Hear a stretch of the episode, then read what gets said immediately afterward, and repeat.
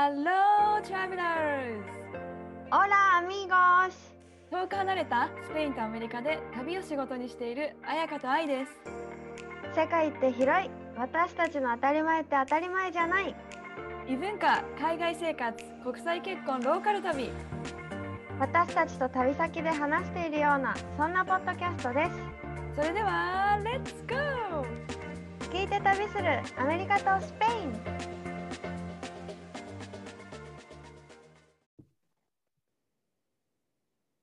オラ、彩香。Hello everyone。こんにちは。オラ、いい。皆さん、こんにちは。元気？元気です。相変わらずもうね、週1で話してるから、彩香が一番緊急報告をしてるっていう。そうだね。元気そう。でも今日ちょっと愛焼けたかな、日焼けしたかなって思った。思った？多分焼けたと思うよ。多分犬の散歩してるだけで多分ちょっと焼ける。あ、本当。こっちもさ、最近暑さがこう増してきて、やっぱ8月入って、でしかも昨日からなんかカリマって言って。なんかね、日本でいう黄砂みたいな感じで、日本もさ、中国からさ、砂が来るの分かる？はいはい、聞いたことある。そうそう、あれ沖縄よく結構あるんだけど、こっちもアフリカに近いから、アフリカ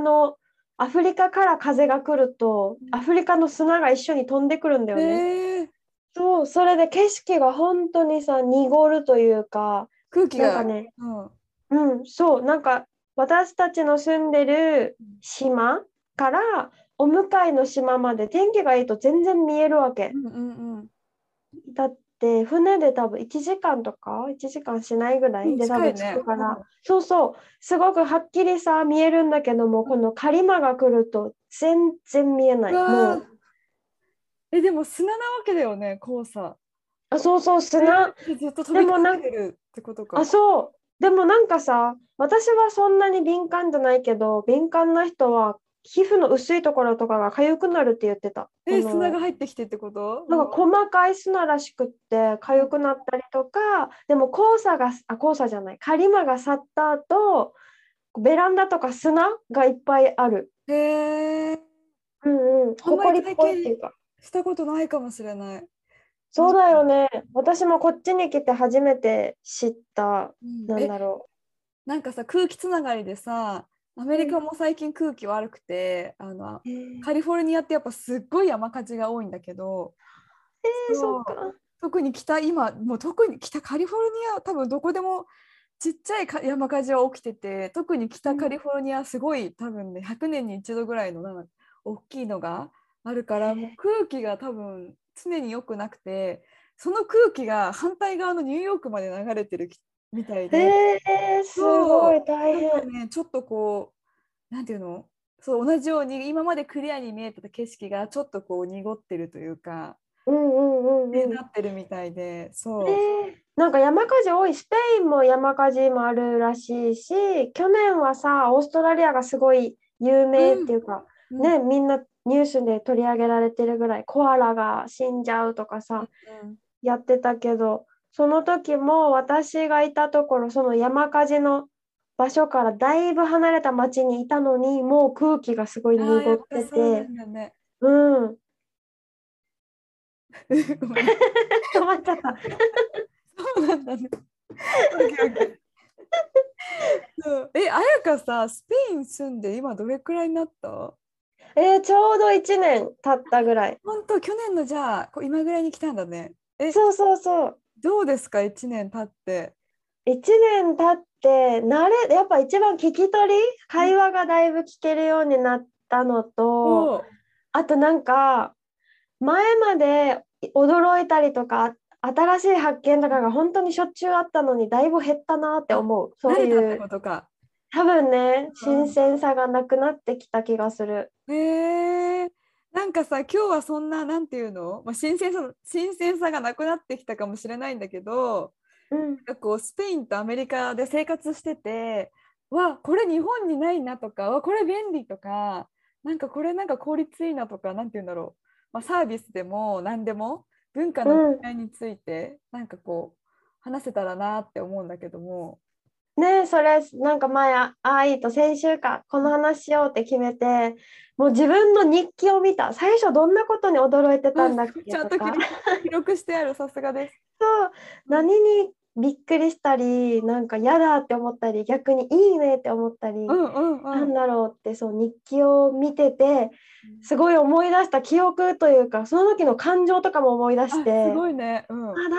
ったとかってなって、だから今日報告するのが楽しみです楽しみです。めっちゃ沖縄な感じが出ましてそう、私もそうだから、今もなんか慣れてきちゃったけど、普通に考えたら、うわこれめっちゃいいじゃんって思うこともあるし、このサービス日本でもあったら良さそうとか、でもやっぱ日本がいいって思うこともすごいあって、日本のサービス恋しいとか、ちょっとそんなのをねシェアしていきますか。ではね、していきましょうはい。じゃあ早速さ、なんか楽しみですって言ってくれたんだけどスペインのなんかなんだろう、これいいわっていうのある？これいい、なんかね、前にも多分お家の話の時かなにもしかしたら話したかもしれないんだけど、スペインのお家ってさ、キッチンにちっちゃいテーブルがあるわけ言ってたからそう、これで本当に何でも済ませちゃう。朝ごはんと夕ごはんは基本ここで食べるんだけど、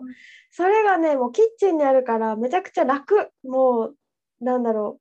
画期的、このアイディアって思った。ここにちっちゃいテーブルだよね。ちょっと想像。じゃあさ、日本でもちっちゃいテーブルを置けばなんて画期的になるっていう感じのテーブル、ちょっと違うの？そう、でもそのテーブルが、これもまた面白いのが、もちろん家庭にもよると思うんだけど、うないのお家とうないのおばあちゃん家にあるテーブルはなんかね、倍の大きさになれるの。広げられるんだ。そう、広げられる。そう、だから基本は半分のサイズでちっちゃく置かれてるんだけど、なんか広げようと思ったら、うないがピザとか作る時とかはそのテーブルを広げてそこでピザ作ったりもしてるから、上等って思った。この全然想像できないちっちゃいテーブル、なんていうんだろう、ちょっと特別なの、やっぱそのテーブルは。なんかね、本当にでもお家にも本当によると思うんだけど、でもこのスペイン人に聞いたら、でも結構キッチンにテーブルはあるし、そこで朝ごはんを食べるっていうのは分かるし、そのテーブルが広げられるっていうのもあるあるって言っててすごい。じゃあうちにもさ、ちっちゃいテーブル買ったらやっぱ便利になるってことよね。でも違うのかな、スペインのじゃない、違うのかな。すごい想像できない、ちっちゃいテーブルってちっちゃいテーブルが、なんか日本のさ、例えば一人暮らしのキッチンとかだったらすごいちっちゃいさね、あそこにテーブルを置いてそこでご飯食べるって言ったらもう本当に狭苦しくて大変だと思うけど、アメリカはまたそして全てが大きいでしょ。広いのかね、日本よりか大きい。で多分スペインはこのアメリカと日本の中間サイズだと思うんだよね、キッチンの大きさとかも。だからテーブルを置くスペースは全然あるんだけど、大きいテーブルを置いてしまうと狭すぎるみたいな。IKEA とかで売ってないのかな、そういうんじゃない、そういうんじゃない。もうそれも家庭にもよるけど、うないのお家にあるのはすごいおしゃれな可愛いのが置かれてる。そうなんだ。もう写真載せてほしい。そうね、小さいテーブルみたいになってるそうだよね。なんかそのちっちゃいテーブルがあるっていうのもそうだし、キッチンつながりで言うと、なんかどの家にも食器洗い機があってさ、これはさ、なんか日本にいた時って食器洗い機全然ないのが普通だったから。そうなんだね。あった？お家あった、つけたって感じかも。そうなんだ、なかったけどつけた。もうさ、一般的じゃないのかもね、じゃなかったし、多分そんなに置くスペースがないっていうイメージだったけど、スペインのお家ってもうそのためのスペースが確保されてるじゃないけど、アメリカとかもそうじゃない、オーストラリアとかもそうだったけど、そう、それでなんかうないのおばあちゃんが、スペインってさ、家族たくさんの人数、ほんと20人とかで週末ご飯食べるとか普通にあって、コロナだからちょっと減ってはいるんだけど、それ今まではそういうのが普通にあったから、本当に食器洗い機がない時ってとっても大変だったんだって、毎週のこの行事が。そうだよね、そう。でも食器洗い機が出てきて、全然これがもう本当に楽になったから、なんかうないのおばあちゃんが食器洗い機を発明した人にもうハグしてキスしたいっていつも言ってたわけね、調べてほしいっていつも言ってて、でうないがある日調べたわけ、この食器洗い機誰が作ったんだろうって調べたら、うないのおばあちゃんの名前ホセファっていうわけさ、でその食器洗い機を発明した人がホセフィンっていう人だったわけね。スペイン人じゃあ、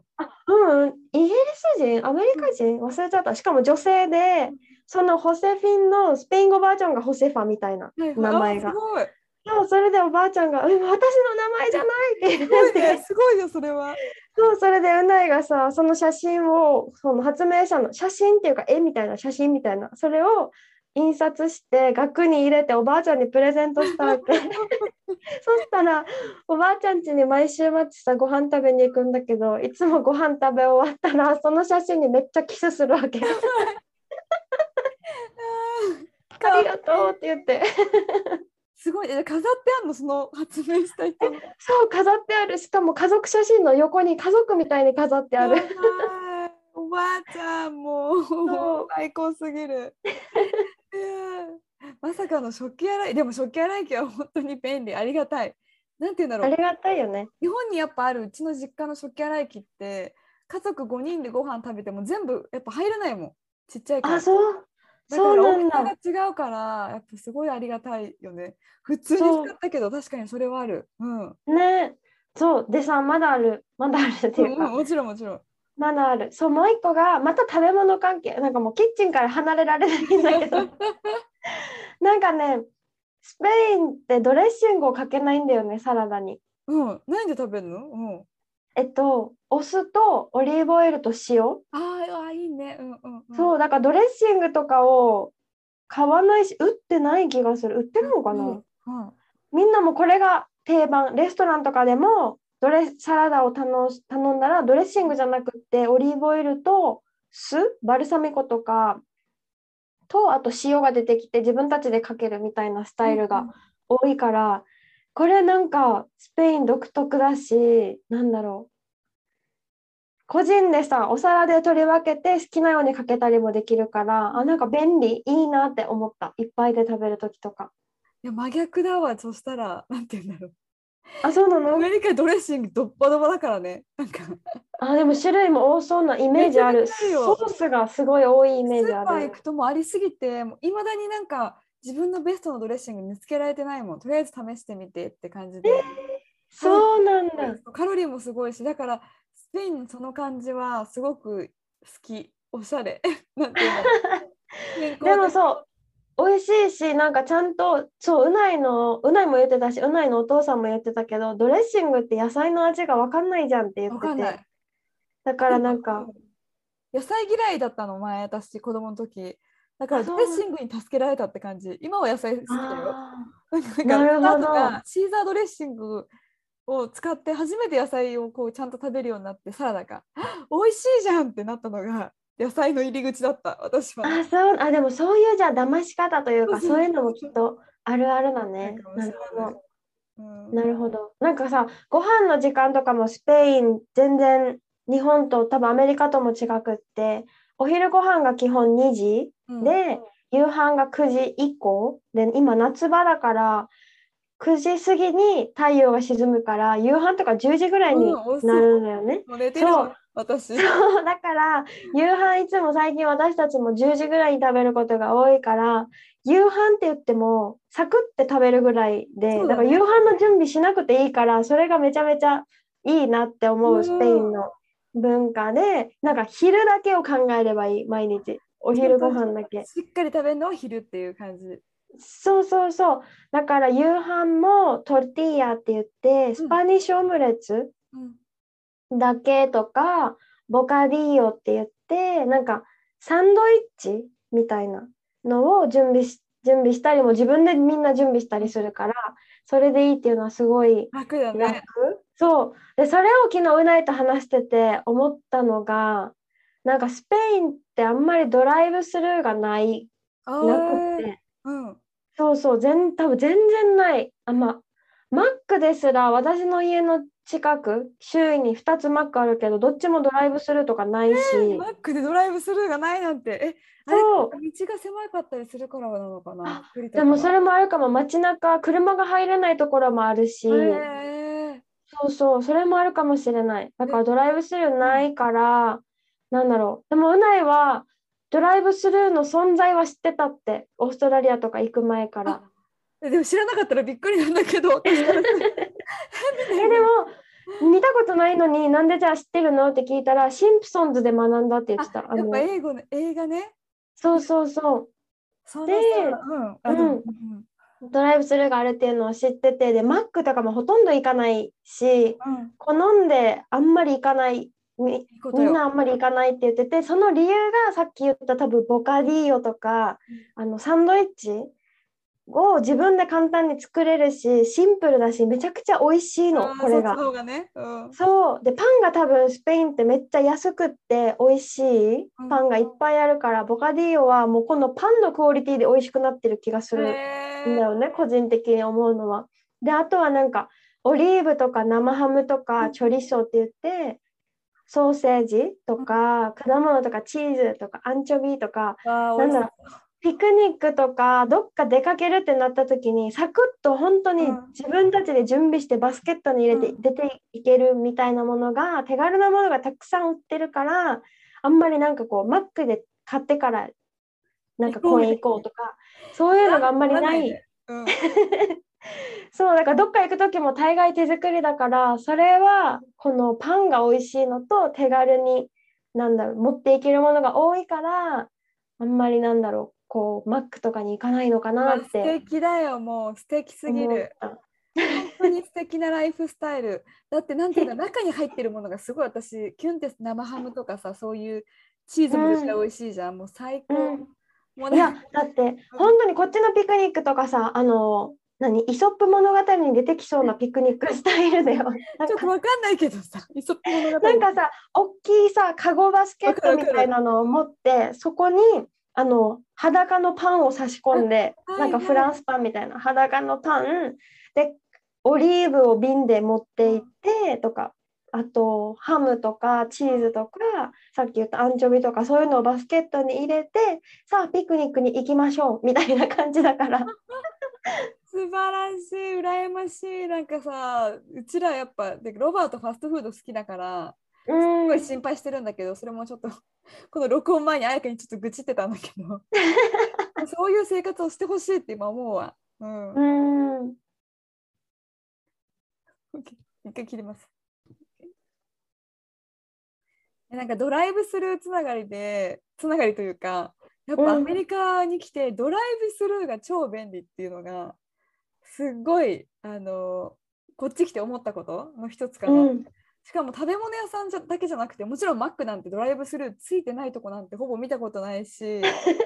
真逆だいやだって銀行とかもドライブスルーでいろいろ手続きできたりとかできるとこがあるんだよね。聞いたことあるかな。もう信じられない。いやもう信じられないこの話。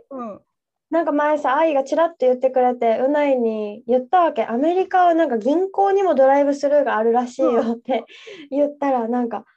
銀行にドライブスルーみたいな、誰が使うのって言って車から降りたくない人、忙しい人だからあと薬局でなんか薬ピックアップする時とかも薬局のとこにドライブスルーがたまにあるんだよね。そこで薬もらえたりとか、なんかね、郵便局のポストとかもドライブスルーでポンって手紙入れられたりとか。やばいなんかさ、体がさ不自由な人とか、それこそ妊婦さんとかちょっとお年寄りとかねにはすごい優しい、便利だなってって思うけどさ、健康な若者も絶対使うじゃん楽だからね。いや本当よ、だから結構さ、やっぱ下半身がちょっとふくよかな人が多いよね。でなんか駐車場かといってさ駐車場とかもすごいスペースあるわけよ。なんて言うんだろう、車の数がやっぱ大量だから、もうでもみんないかに近いとこにさ車を止めるかとか、よく YouTube に上がってるのが、そのドライブスルーで同じタイミングで車が来ちゃった時にすっごい喧嘩してるのがよく YouTube で上がってるの、俺が先だお前だろみたいなで、なんかこうF ワードが飛び交ってて、なんかもうね、たったのなんて言うんだろう、ファストフードでマック買いに来ただけなのに、こんなになんか人間のこのなんて言うんだ、肉汁が現れてる映像とかもあって、もうなんか、ちょっとなんかね、ちょっとドン引きだった時もある、でもさ、愛もじゃあさ、マックとか例えばね、ファストフード行く時は全然利用する？ドライブする？する、特にコロナだし、で車降りる理由が分かんないかも、それは。でもさ、ドライブスルーですらさ、私なんだろう、オーストラリアにいた時もそうだったし、日本にいた時も私の声届いてるかなっていう不安があって届いてるなんか本当、スタバはもう絶対もうドライブスルーだわ、車から降りない。へえ、そんな、もうアプリで事前にオーダーしといてドライブスルーでピックアップフォーアイっていうともう作ってあるから、それでタクッと取ってで、結構犬とさワンちゃんと一緒にどっか行くことが多いから、そのままドッグパークとか一緒に行って、私はスタバ飲んでるっていうスタイルが最近。でもなんかすごい未来みたいでもさ、コロナだったからすごいありがたかったんだよね、人と接触しないっていうのが。ああ、なるほどね。今まではスタバとかちゃんと店内に行ってたけど、なんかもう使わなくなったかも。あとだからさ、コロナのワクチンとか、なんか検査かテストもドライブスルーのところがいっぱいあって、そうだから、すごい、ワクチンで車で行って、その車の窓開けてワクチン打てるとか、だから誰も接触しなくていい。本当だね、すごい。それは画期的だなって思ったんだよね。あとでももう一個、これは変だなっていうのは、ラスベガスにドライブスルー結婚式っていうのがあって、やばい、もう変でもやばいよねなんかでもおしゃれなオープンカーとかで、ドレス着てタキシード着てド派手なチャペルでドライブスルーで多分愛を誓うんだと思う。もうだって全然想像つかない。この2人は別々の車なの？一緒の車乗ってる、一緒の車乗ってて、いつドライブスルーをするの？多分あなたこのサインとかする時じゃないかな。誓いますか？やだ、絶対したくないよそんなの。これ絶対ちょっとうないに言うわ。なんて言うかな。ちょっと検索してみて、あと面白いから、ラスベガスドライブするウェディングチャペルって見てみる。すごいな、アメリカ。そう、結構だからドライブスルーが便利。ちょっとでも太っちゃうかもしれないけど、でもコロナの時代はすごい便利なだなって私は思うんだけど、あんまりスペインはドライブスルーないのが結構驚いたかも。ないし、なんか歩くことがめちゃめちゃ多い。いいことだよ。過ごしてても、ここで生活してても、なんだろうな、テネリフェはでも車使う方なのか、私たちはあんまり使わないけど、もしかしたらね、住む場所によっては使う人も多い、と思うけど。だって私たちさ、ガレージに車があるからさ、どこ行くにもとりあえずその家の中すぐさガレージ行って車乗るじゃん、そこから。で買い物って言ってスーパー行くじゃん。でスーパーから一番近いとこ探してさ、パーキングしてさで買い物して帰るんだよ。でまたガレージすぐだからガレージにパーキングして、全然歩かないよね。でもさ、沖縄の人も結構そうだわけ。もう本当に車、何でも車だし、駐車場もできるだけ近いところを探すし、なんなら家から近いスーパーにも車で行くっていう感じな、そうっていう感じなのに、ここに来てっていうか、うないと一緒にいるようになって、なんか全然駐車場のさ、場所のさ、こだわりがないっていうのをすごい感じるようになってさ、もうちょっと前にあるじゃん、近いところってドアに近いとこあるじゃんって思うけど、全然気にしないで、空いてるキュッみたいな感じで止めるしめっちゃいいよ。私たちと全然違う。私たちの会話はなんか2人でこう車乗ってて、なんかこう「What do you think?」みたいなもうちょっと先にあると思うみたいな。I think, you know, we can just keep going みたいな感じで、もうちょっと行ってみようみたいな。うわ、ない。あ、ほら、開いた。We are so lucky. ない。もう私たちで、なんかここ車で来た意味あるぐらいの時、例えばさ、サーフィン行く時ってサーフボード乗せるから車でビーチに行くんだけど、ね、まあ、車がいっぱいっていうのもあるけど、もう空いてればそこに入れるっていう感じだからさ、もっと全然近いところあるのに、なんでこんなに遠いところに止めるの、結局サーフボード持って歩くじゃんって思うけど止めるからさ、なんか感覚の違いだなと思ってたんだよね。なるほどね、いいことよ。本当に歩かなくなったっていうのをよく話してます。あ、そっか。あとやっぱアメリカで、うわ、これすげえなと思ったのが、返品がもうすぐできちゃうっていう本当に一回驚いたのがさ、マイホームステイのその仕事をしてたから、うん、結構タオルをねたくさん使うんだよね、うち、うん、新しいタオルをJC ペニーっていうお店で買って、4人分のセット、バスタオル大きいのとなんかフェイスタオルとちっちゃいのみたいな、だから10人ぐらい買ったのかな、うん、そうで一回さ、なんだ、最初に洗って、洗い終わったらなんかごわついてたんだよね、すごく。パパちゃんがロバートが、うわ、これちょっと一回洗ってこんなんだったらよくないよみたいな感じで、でタグも全部切っちゃったんだよ。一回洗っちゃったんだよ。でその後すぐに日本帰らなきゃいけない用事があって、まさか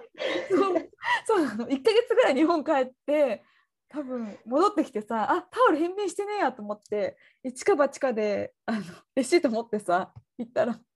何にも聞かれずにいいよってスムーズにみたいな。なんかもうそれはすごい、さすがアメリカ、ザ、ね、大雑把というか雑というか、もう店にもねよると思うんだけど、もちろん、うん、そこは大手チェーンの、お店で、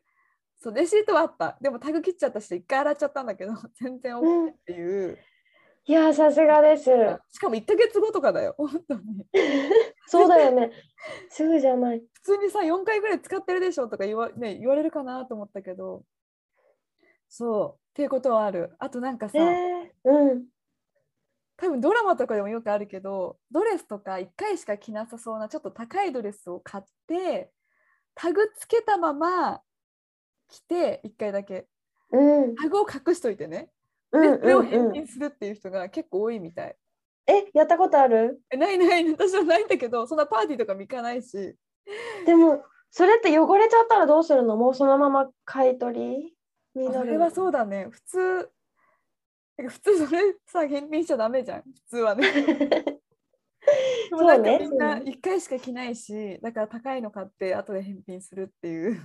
うわ、すごいわ。でスペインどう？返品文化。返品でもさっき愛がタオルの話してて、さすがにちょっとそこまでではないけど、なんか最近私もさ水着を買って、で水着のサイズが思ったより大きかったから返品したくって、でもタグとかは切ってなかったんだけど、付属のなんかストラップみたいなやつが付属でついてたんだけど、それをお家に忘れちゃったんだよね。で返品、その時気づかなくって、で返品して、でもう何のチェックとかもなし、もう多分30秒ぐらいで終わって、はい、もうレシート見せたら、はい OK みたいな感じでお金が戻ってきて、お家帰ってきて、あ、ストラップ渡すの忘れてたって気づいたわけ。でも何にも言われなくって、もう一回そのお店に行く予定あったから、その同じ日にさ持って行ったわけね。ストラップ忘れてたみたいな感じで言ったら、同じスタッフだったのに、何のストラップって聞かれて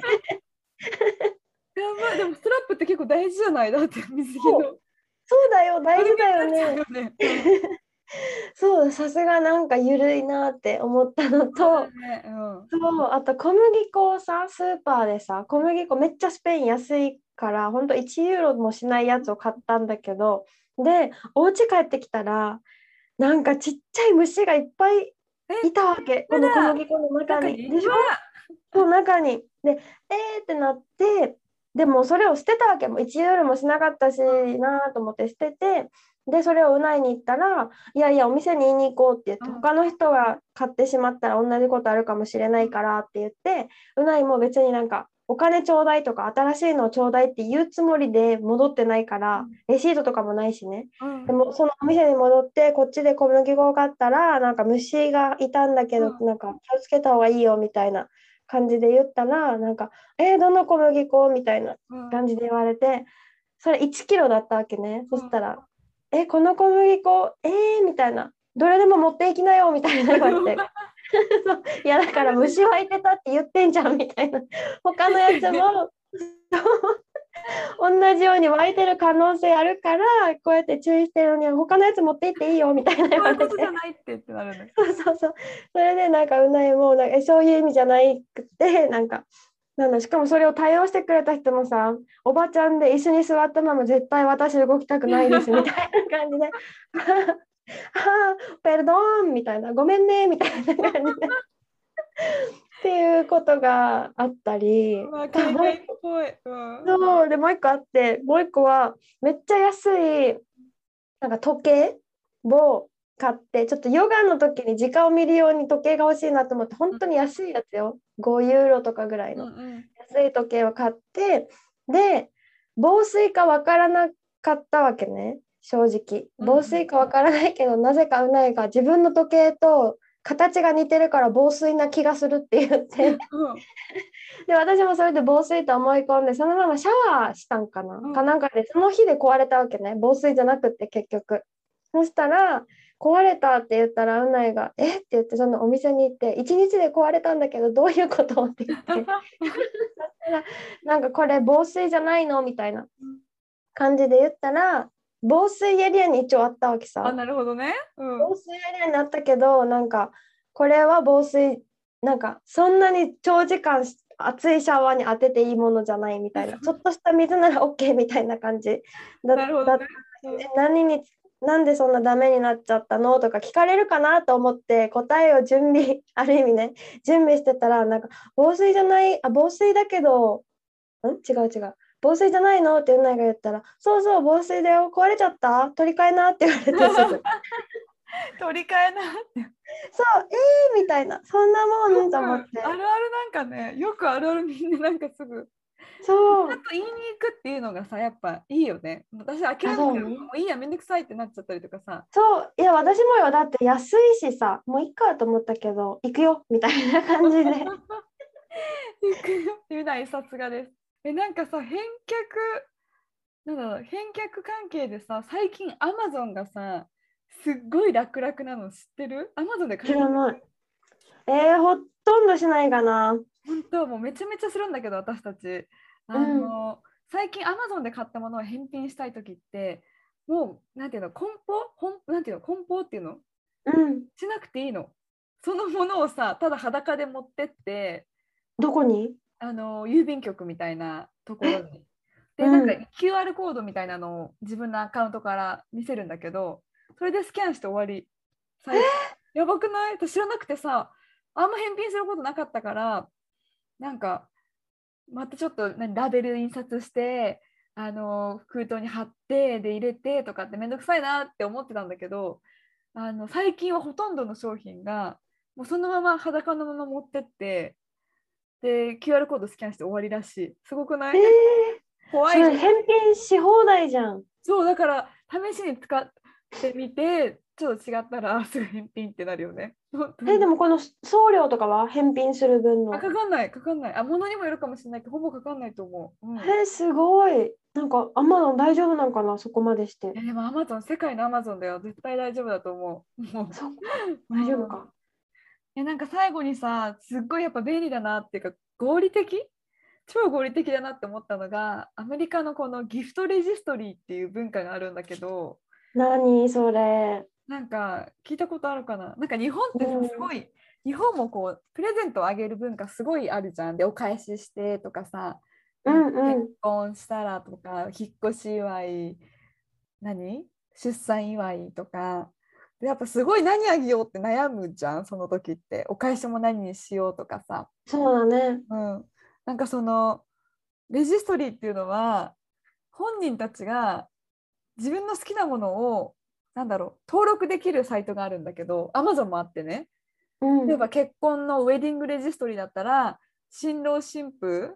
が自分たちが欲しいものを Amazon のそのレジストリに全部登録してその URL を参加者にみんなに送るんだけど、でそこから参加者はプレゼントを買うんだよね。だから全部新郎新婦が欲しいものがもらえる。あ、なるほど。すごい。じゃあさ、新郎新婦が私たちはこれが欲しいですって自己申告制みたいな、うん、そうでバーってリストがあって、でちゃんとダブらないようになんていうの1個しか買えないようになってて、そこからもらえるからなんていうのプレゼントダブることもないし、自分たちが本当に欲しいものをもらえて、でもらえなかったものは自分で買えばいいわけで、なんかその、うん、これってさ、なんだろう、新しい方法一般的なの？アメリカで一般的だよ。今は一般的。なんかそれのベイビーレジストリーバージョンもあって、その出産妊娠した時のお祝いも Amazon とか、いろんなところでレジストリーが作れるんだけど、自分が必要なもの欲しいものを妊婦さんがわーってレジストリーに登録して、それを URL とかを送って。そこからプレゼントがもらえるっていう、だからそれもダブることもないし、自分が欲しいものがもらえるっていう。送る人にはさ、じゃあ私にプレゼントを買ってねみたいな感じってこと？確かにそれはすごい日本人にしたらさ、なんていうのでも多分一方的に送んないで言われたら送るって感じだと思う。ああ、なるほどね。そうっ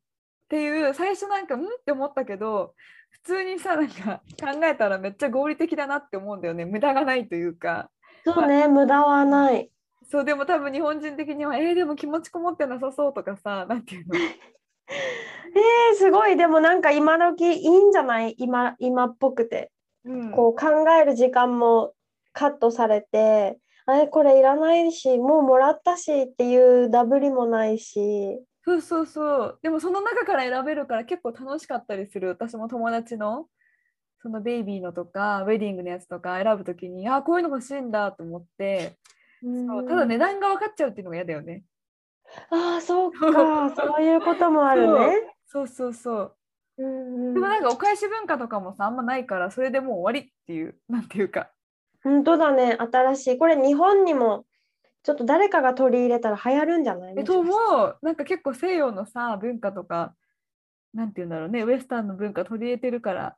だって大変じゃん、毎回。だってさ、なんていうの、お返しとかもみんな大変そうじゃない？友達がよく悩んでるの聞くもん、なんていうか。どうなんだろう、聞いてみよう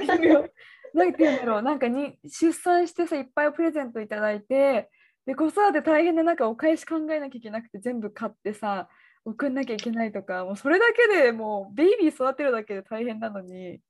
そうね、確かにそこに気を使うのもすごい大変だなって思ったりもするんよね。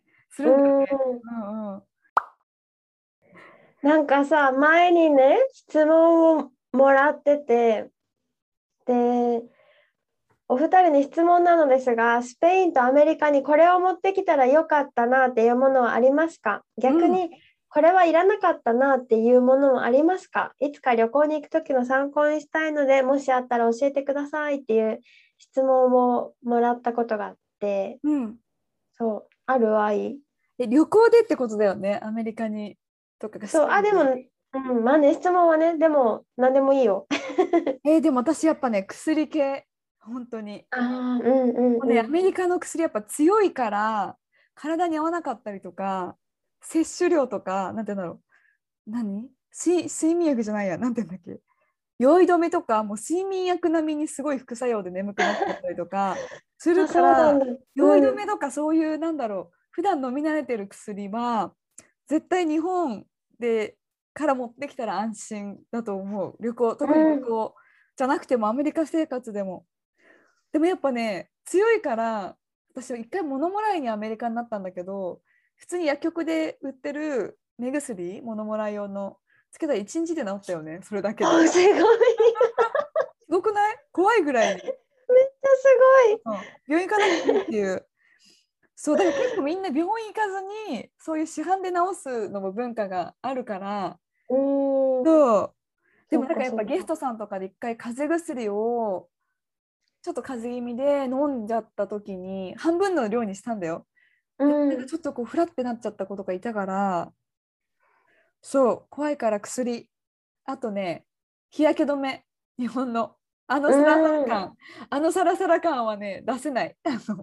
ベッドこれは、うん、私も同じく日焼け止めはそうなんかさ日本の上等だよね、すごいもうなんかつけ心地いいしさ、うん、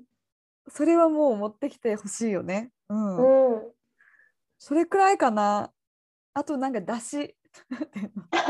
急に食べ物だし、日本のだしね、うんうんうん、やっぱね売ってるけどだし、本だしとか普通に、うん、やっぱなんか好みのだしがあったら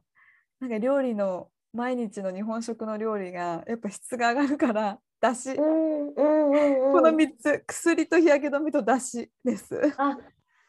日焼け止めはかぶりました。私も思った、うん、あの日本のサラサラは素晴らしい、ね、うん、素晴らしい。私は持ってきたらよかったなっていうのは、持ってきたらこっちに来て思ったのが、やっぱ生理用品なんだけど、うん、日本のさ織物シートもナプキンもさなんか日本人の体格に合ってる気がして、ちっちゃい、うん、から日本のやつやっぱなんか質は別に全然悪くないんだけど、スペインのやつも、うん、なんか大きい感じがする、サイズが、うん、わかる、うん、でもそれ私もそうだわ。結構日本で生理用品ちゃんと持って帰ってきてたわ、何ヶ月かで。なんかでもこれもでも逆にいらなかったって言えばそうでも、なんか打ってないことはないからさ全然。で質も悪くないし本当に。でなんならこっちのさ下着の種類、例えばティーバッグ用のとかもあるから織物シートとかもそういうのそう豊富だから、そういう意味ではいらないっちゃいらないかもしれないけど、こうずれないとかそういうやっぱ日本の機能は素晴らしい気がする、うんうん、いや全然違う。アメリカのちょっとごわつきがやっぱあるかも、ね、本当でかいおむつみたいなのやっぱかぶれたりしたから、あ、そうなのはいいかも、うん、うんうん、なんか日本のはでもやっぱり本当上等だなって思う、このずれない系、ね、うんとサイズ感とあと質ももちろん。あと1個も思い出したわ。あとね下着、うん、アメリカ海外に住むアメリカに住むなら私はね下着が必要だった、日本の。あ、本当。あとズボンっていうのがやっぱこっちの人のおっぱいのサイズに勝てないから、もう勝ち負けじゃないんだけど本当に足も長いじゃん。だから子供用のデニムか、ね、でも子供用のデニムだとなんかちょっと形があれだったりするからそう、日本だとちゃんとなんていうの切ってくれるじゃん下。日本でも私切んないとダメだったからさ足の短い人たちはズボンとか、そうあと下着は私は日本で買ってた毎回、うん、でもそれで言うと私スペイン問題ないかも下着、うん、すごいね。スペイン人やっぱ小柄な人も多いから、うん、でも私日本だと S サイズが M か S って感じだけど、こっちだったら XS だから。そっか、それで入るのね。あ、そうやっぱりちょっとこっちの人が大きいけどでも全然いけるし、ね、なんならスペインに来たら下着買ってほしいと思う。可愛くて安いのがいっぱいあるし、サイズも私155センチ、この私のサイズでも XS でいけるのいっぱいあるから買ってほしい、こっち来たらまあ、じゃあ下着は大丈夫ってことね。はい、そう今日はなんかアメリカスペインのこんなんあったらこんなん便利だねっていう話だったんだけど、うん、うん、楽しかったよ。なんかもう一個さ思ったのが英語もそうだけどさ、挨拶がさ最悪ねハローとオラが言えれば OK じゃない？どういうことなんていうの、日本だったらさこんにちはを朝には言えないし夜にも言えないじゃん。そういうことか、うん、そうでもさ言葉の話だけど英語だったらハロー、うん、スペイン語だったらオラを何時に言っても別に大丈夫じゃない。そうだねヤッホーみたいな感じなのでヤッホーってそうヤッホーみたいなそうそれは確かに楽かもしれない、うんうん、でそうちょっとなんか思ったかな。あとなんかなんだろう、スペインのいいところでもあり悪いところでもあるのがシエスタタイムがあるから、このお昼3時4時ぐらいとかお店が閉まってることが多くって、最初はすごい嫌だと思ったけど、やっぱここの生活に慣れてくると何もしない時間って思うようになったから、3時くらいとかそう休む時間って思ったから、うないと旅行しても違う国に旅行してても3時4時3時ぐらい2時3時ぐらいか。暑い時間はホテルで寝る時間ってなってて、うわ素敵。なんかそうだからそういう時間作るのはね、